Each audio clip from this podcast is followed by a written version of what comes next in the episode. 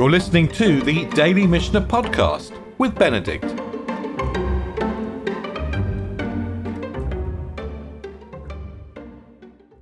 As we go through the sixth chapter, which is really focused on it's really focused on sex, we talked about who the high priest is allowed to marry. And now, as we move towards the end of the chapter, we're going to move from the high priest to a regular priest. But in order to understand the halacha of the regular priest, which by the way applies to an ordinary an ordinary Israelite as well. So the Gemara will explain that this Mishnah, which which mentions the word priest, actually applies to any man in Israel. In order to understand this Mishnah, we need to understand the word ayilonit. And we've had this word before, actually, but we sort of come across it in passing. Ayilonit. It might be derived from the uh, the word ayil, which is actually a um, uh, um, a ram, a ram, a male uh, sheep. Um, it, and it, it refers to a woman. This is some kind. This is not a hermaphrodite but it's a it's a woman who quite of who doesn't have female sexual organs. So in other words, she is a woman. I guess she's got two X chromosomes, probably. But although they might not have been able to detect that accurately in the time of the Mishnah, but she doesn't have a womb, or anyway, she doesn't have reproductive organs. She's this is not someone. This is not a, a woman who's infertile. It's someone who doesn't have reproductive organs. In other words, there's absolutely no possibility of her being able to bear children. That's an Ilonite. And I've just brought the definition from Jastrow on the source sheet. Actually, he says someone who is wombless, who's someone who's incapable of conception. That's how Jastrow defines it. And the Mishnah will then go on to discuss the regular Kohen. And as we've said, the Gemara extends this to anybody. And the Mishnah explains, Kohen Hediot lo isa et ailonit. A regular priest may not marry an ailonit. A priest can't marry an ailonit. And why not? Well, let's carry on reading down the Mishnah. Um, and Eila imken I'm I'm sorry. There's a I'm going slowly here because there's a there's actually a typo on the source sheet. Um.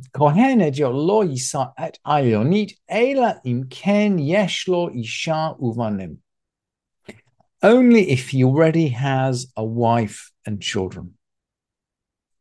So, well, I suppose we're getting towards the question of the mitzvah of procreation. Is it permitted for a man to marry someone with whom he can't have children. And actually, the Mishnah suggests that, okay, he can marry her, but he should already have children at that stage. And Rabbi Yudah is going to say, um, Rabbi Yudah Omer, Af mishiyesh lo isha vanim lo hamurav Rabbi Yudah is actually going to be stricter. The halacha will not follow Rabbi Yudah. But Rabbi Yudah says, even though he's got a wife and children, he shouldn't marry an Ilonit since Shehizonaha Amura Torah, because she's a harlot, as mentioned in the Torah. That's a difficult, difficult idea. The, I think the, the Gemara explains Rabbi Yudah saying that if you marry someone who's who can't have children, then you're only marrying her.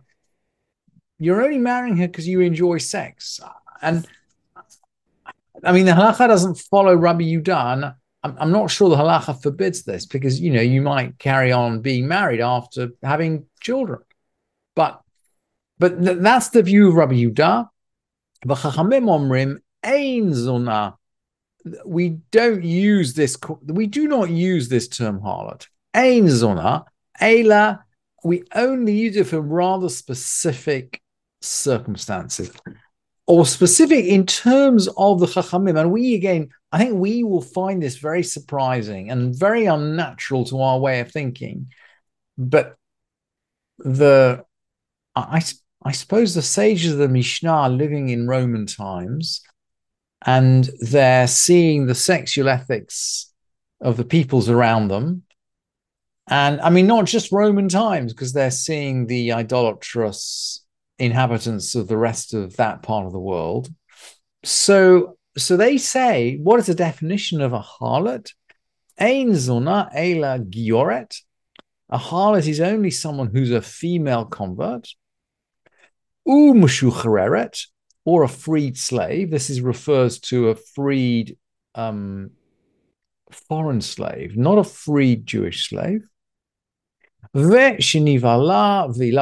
And someone who's been subjected to illicit intercourse. And the bar, bar, and the Bartner explains what illicit intercourse is. He says, Kagon chayave lavin or chayave. We're talking about those types of intercourse which violate negative or positive commandments. Now, I mean, negative commandments we've already read about in the the first part of the chapter. So, for example, a um, divorced woman to a kohen gadol, there's a prohibition. There's a prohibition, and so that's an example of what the Bartnura would say. That's um, bilat znut. It, it's a, a harlotry if you if you get married on on a on a prohibition like that. How you can val- you can invalidate a positive commandment, I'm not sure, and I've been racking my brains. And then he gives some other examples. And all the more so those relationships which are liable to karet, to cutting off, or to death at the hands of a bet din. So these would be more kind of significant, kind of incestuous relationships. And then the Bartanura finishes, Aval habal hapnuya lo asav zomar. But the person who has a sexual relationship with an unmarried woman hasn't made her a harlot. So harlotry doesn't doesn't seem to cover, you know, what we probably call today kind of regular, regular regular promiscuity. Now,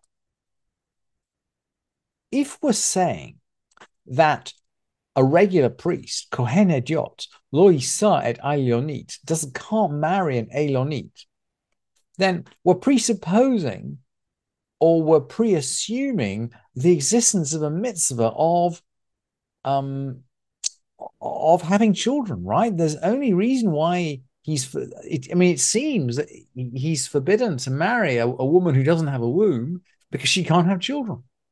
So presumably there is a mitzvah of having children, and this is the mitzvah which the sixth chapter is going to close on. A person shouldn't abstain from being fruitful and multiplying. So we began the sixth chapter with the the um, relationship between the Yabam and Yavama, and we're going to close it with kind of a regular married relationship. Lo yibatel adam A person shouldn't abstain from being fruitful and multiplying. Until he or unless he already has children. So if if he already has children, he can abstain. And the reference here is to Adam.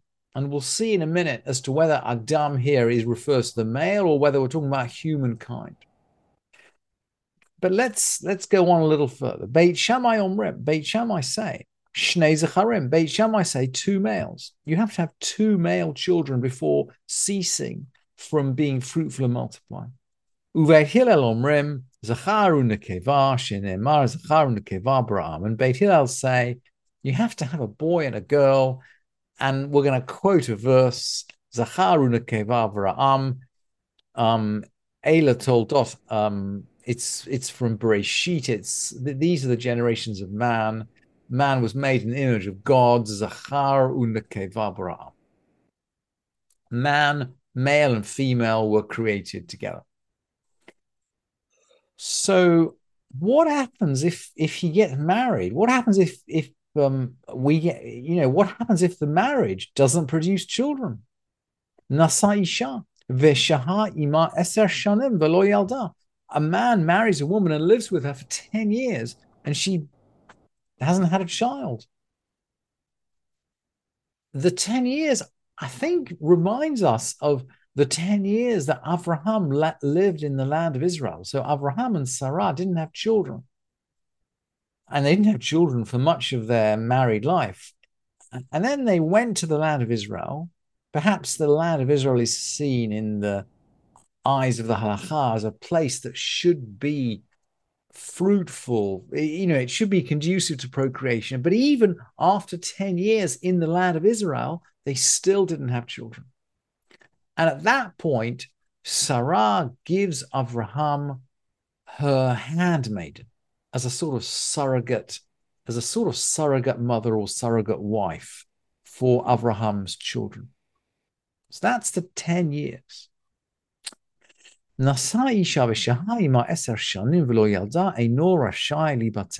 If a man married a woman and lived with her for 10 years and she bore no child, he may not abstain. That is to say, he's got to do something about it. Gersha, if he divorced her, muteret lehinasala acher. If he divorced her, then she can marry another. So it seems that the rabbi recognized that she's not necessarily barren just because she's lived with him for 10 years without having a child. I mean, maybe the rabbis at this point recognize that, you know, either side of a relationship could be the cause of barrenness. And, and this halacha, by the way, I mean, we could ask, you know, we could ask uh, our rabbinic authorities, but this halacha, I, I think, is observed in the breach. I, I, have never known anyone who divorced his wife after 10 years because they had no children. Rashai Hasheni Lihishot Eser Shanim. The second person. So she's, let's say she's divorced, she marries a second person. He can live with her for 10 years. And if she has a miscarriage, then we count the 10 years from the time of her miscarriage. Ha'ish al A man is commanded about being fruitful and multiplying, but not a woman. So that mitzvah seems to be gender specific.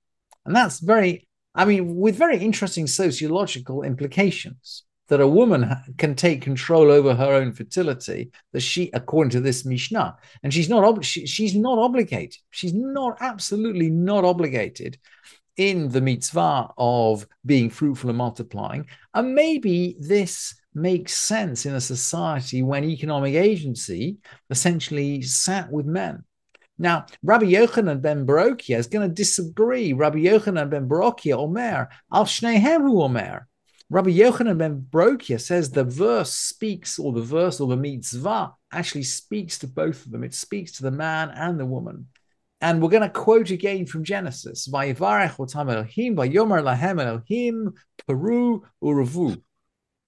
think the verse goes on,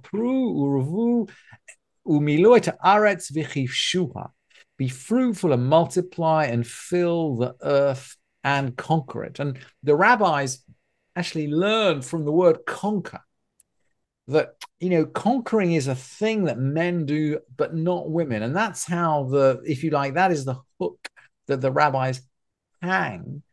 That is the hook on which the rabbis hang the idea that a man is obligated in being fruitful and multiplying and not a woman. And maybe that the idea that a man uh, conquers and a woman doesn't. Maybe that is connected to this the reality of economic agency of men and women in the time of the Mishnah. Thank you for listening to this edition of the Daily Mishnah Podcast with Benedict.